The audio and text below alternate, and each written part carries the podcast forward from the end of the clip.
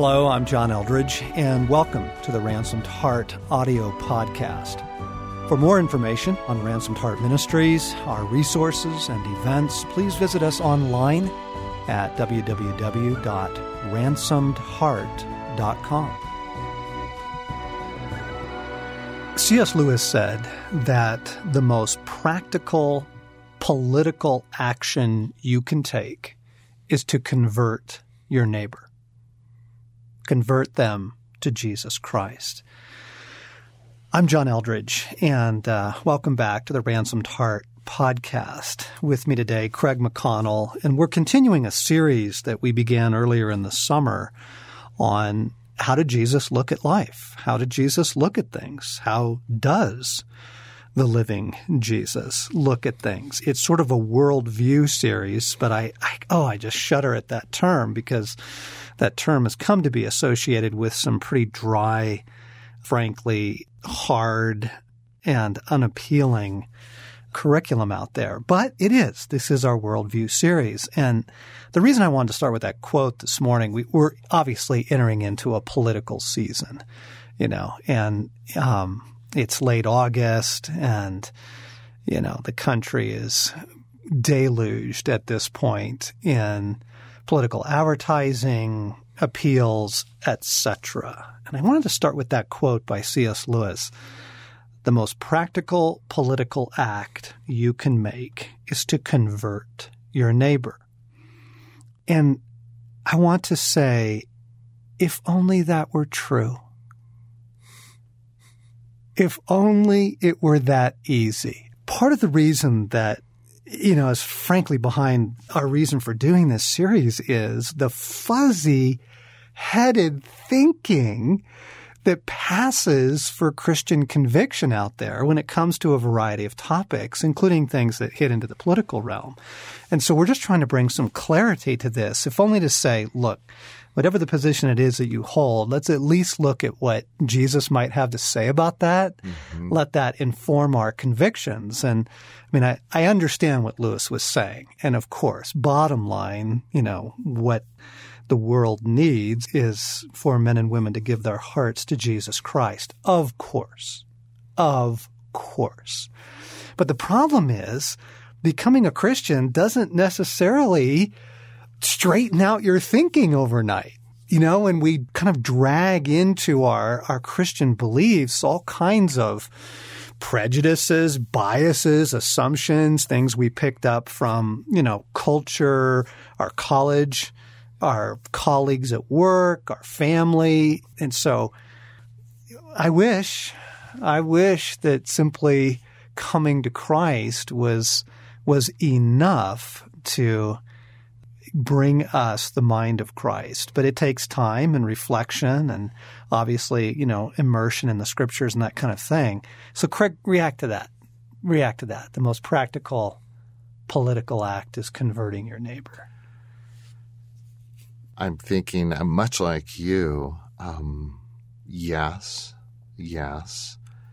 I'm thinking that most of my neighbors who need conversion um, are preoccupied with some other source than God as the basis of their salvation mm-hmm. and their happy life. Mm-hmm. And that in the political uh, arena, um, the culture, the times, our geography, the friends I have um, don't see um, Christianity as being a, a relevant to their political views, perspective, and to what they tie the future of the U.S. and their families and their future to. Right. They have a very different right. vision for what salvation looks like. Right. Yes. And the Christians, you know, what about them?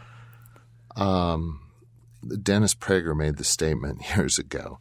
He said there's people that you agree with but don't want to socialize with because you just can't stand them.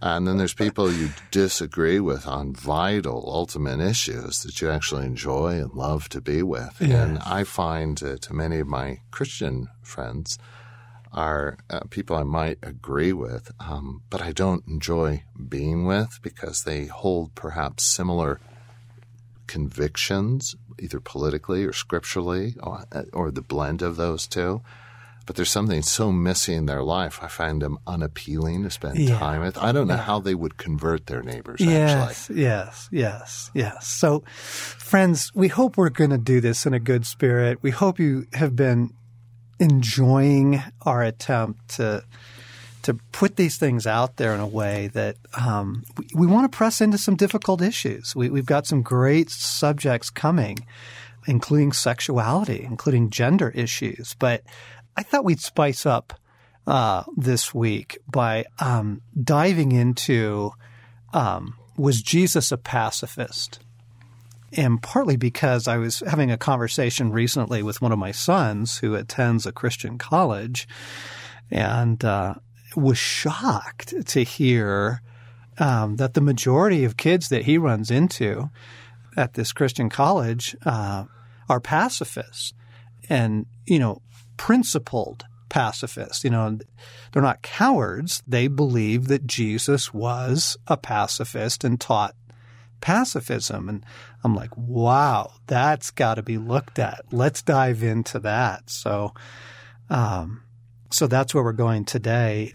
Was Jesus a pacifist? And John, what's a pacifist? Um, someone who believes that um, violence of any form is wrong, that war is wrong, it is in itself evil, contrary to God, and therefore the taking up and the bearing of arms for any purpose, whether it be civil order or international conflict, is wrong for the believer, at least, or wrong for the pacifist. It's a matter of conscience. And with those things, you know, there's kind of tied in a collection of issues. You would have, you know, the taking of human life is always wrong. Mm-hmm. You know, um, I think many of them would actually add these days. They're, um, frankly, we, okay, so quick story. We, we had some friends over, um, for dinner a couple of weeks ago, and they brought their young adult children with them, you know, the late teens, early twenties, and and uh, there was a hornet, a yellow jacket, was suddenly kind of buzzing around the room and in the face of, of one of the the young ladies, and she sort of shrieked, and and Stasi, you know, took off her flip flop and walked over and whacked the the hornet, thinking that she was doing the the young lass a favor. Well, then there was great distress, and the young girl held her hands over her face and ran from the room. And her older brother explained, uh, he's in his mid 20s, we don't kill things. and so I would say that probably fits within sort of a larger pacifist position that the taking of any life is wrong. Uh-huh. Yeah. Is that yeah, yeah. No, that's how just I to clarify for our listeners. listeners yeah. yeah. Yeah. And did Jesus teach that? Did Jesus teach those cluster of things? And, and in particular, did Jesus teach uh, that we're not to bear arms, either in a case of, you know, personal defense or civil defense or the administration of justice or in the case of, of war? Mm-hmm. Was Jesus a pacifist? Did he teach pacifism? Is, is holding a pacifist position consistent with Christianity? Mm-hmm. That's what we want to dive into today. So, where do your thoughts go with that? Absolutely, he was not, with all respect to my pacifist friends. Uh, I mean, he's the incarnate God. He is God of Old and New Testaments in the flesh. And you see in his life, in his death, in his uh, teaching, you see him making very clear both how sacred um, life is and how necessary at times um, the sacrifice of life is for the salvation, for the saving of others. Mm. Um, uh, I, I, get the pacifist position generally, but I, I just don't see it as as being true to both Christ or the you know, the whole of Scripture. Okay, pause on that right now because I, I do know pacifists, and I would say that one of the things they want to hold to is that the Jesus of the New Testament is somehow different than the God of the Old Testament. That the Old Testament and New Testament aren't you know, really the same God, mm-hmm. frankly, or or there's been a change of attitude or there you know there's mm-hmm. a, there's some sort of difference there. They want to mm-hmm. they want to separate somehow um, however they want to do it. They want to kind of say no Jesus yeah the God of the Old Testament woo! You know he does seem he does seem pretty violent at times but but the Jesus of the New Testament no very different person. Speak to that.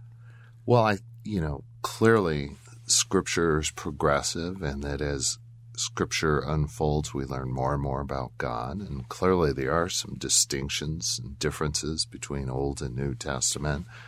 Um, there's an Old Covenant, now there's a New Covenant. Uh, um, the nation Israel had a unique and special place in the Old Testament, and still to this day does in God's heart and mind. Um, but his focus is broader than the nation of Israel now. So certainly there's changes and differences. But um, God hasn't changed, and there's something reflected in the, the acts of history and declarations of Scripture and, and the commandments and so on and so forth that speak of the one true God who is eternal and doesn't change, that Christ embodies and is uh, uh in the flesh representation of. So, yeah, there's a lot of differences, but uh, we're not talking about a different God or a new God or an improved God. Mm-hmm. Um, we're talking about more clarity and uh, the fullness of God revealed in Christ in the flesh. Um, but um, um God is eternally the same and forever true to Himself. Yeah, I'm thinking of the Book of Revelation. If you if you somehow want to say Jesus is really different than the Old Testament God, and again, of course, Jesus is, you know, as Hebrews says, he is the representation, you know. Uh, yes. In the past, our, God spoke through the prophets, mm-hmm. right? Um, but in these last days, He has spoken through His Son. It began the series mm-hmm. with that. You know, Jesus is the exact representation of God. Okay, good. Well, then let's go with Jesus. Uh, at the end of the New Testament, in the book of Revelation, Jesus Christ returns mounted armed with an army with him. So he is leading an army, and his robe is dipped in blood. Mm-hmm.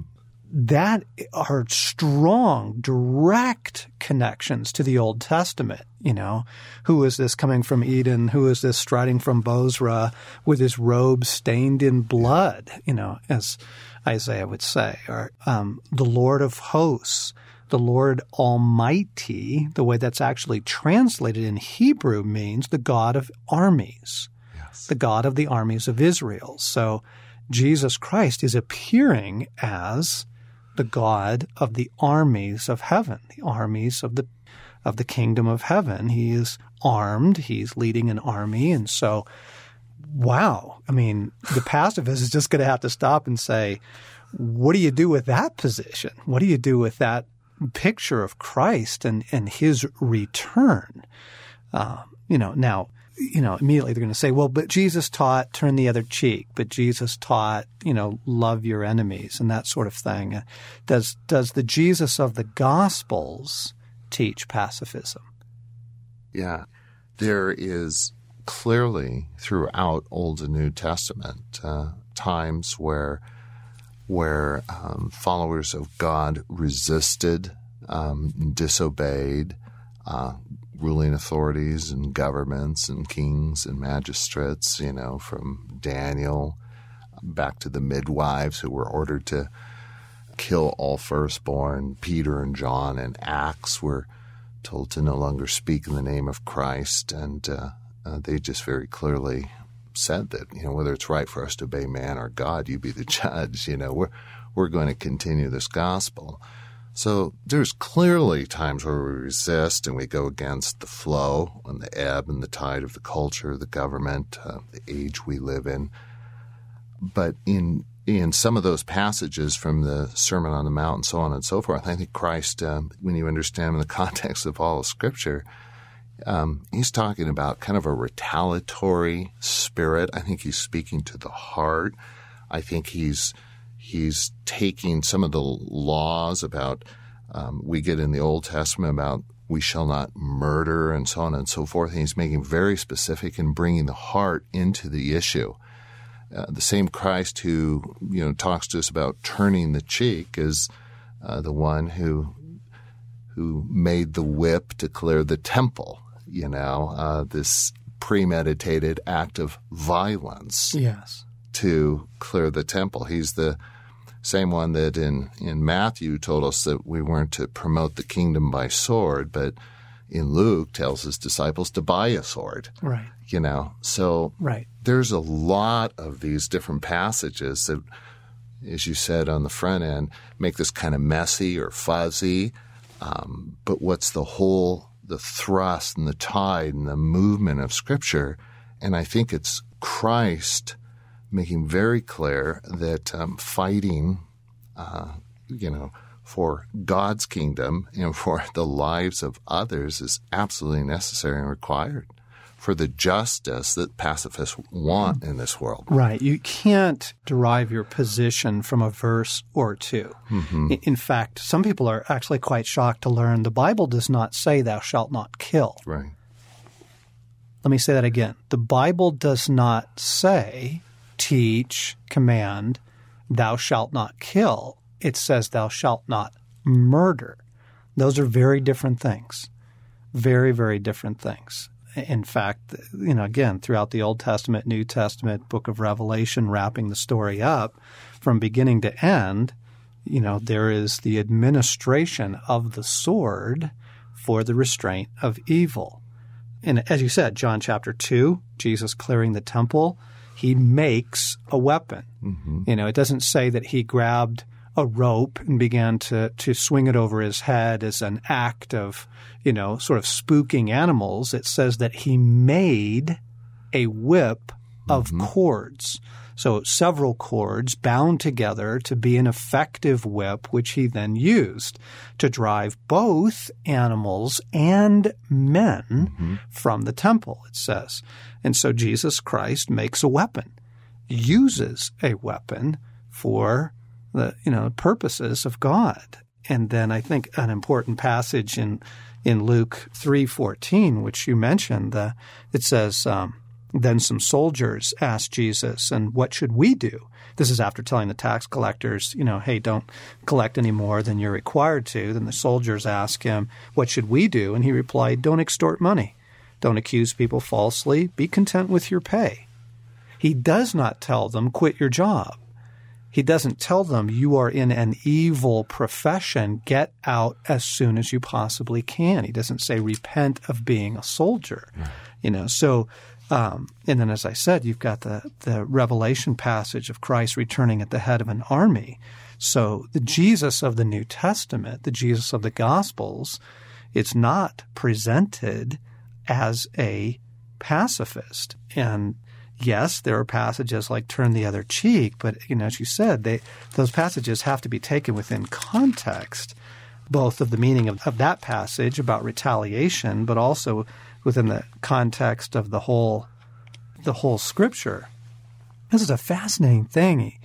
Um, Jesus is giving his disciples final instruction in Luke 22, and Jesus said to them, He says, Now, if you have a purse, take it, and also a bag. And if you don't have a sword, sell your cloak and buy one. you go, whoa, you know, when is that ever taught from the pulpit? Have people just missed this verse? Right? It is written, uh, he was numbered with the transgressors, and I tell you that it, this must be fulfilled in me. Yes, what is written about me is reached in its fulfillment. And then the disciples say, Here, Lord, we have two swords. And Jesus says, That's enough.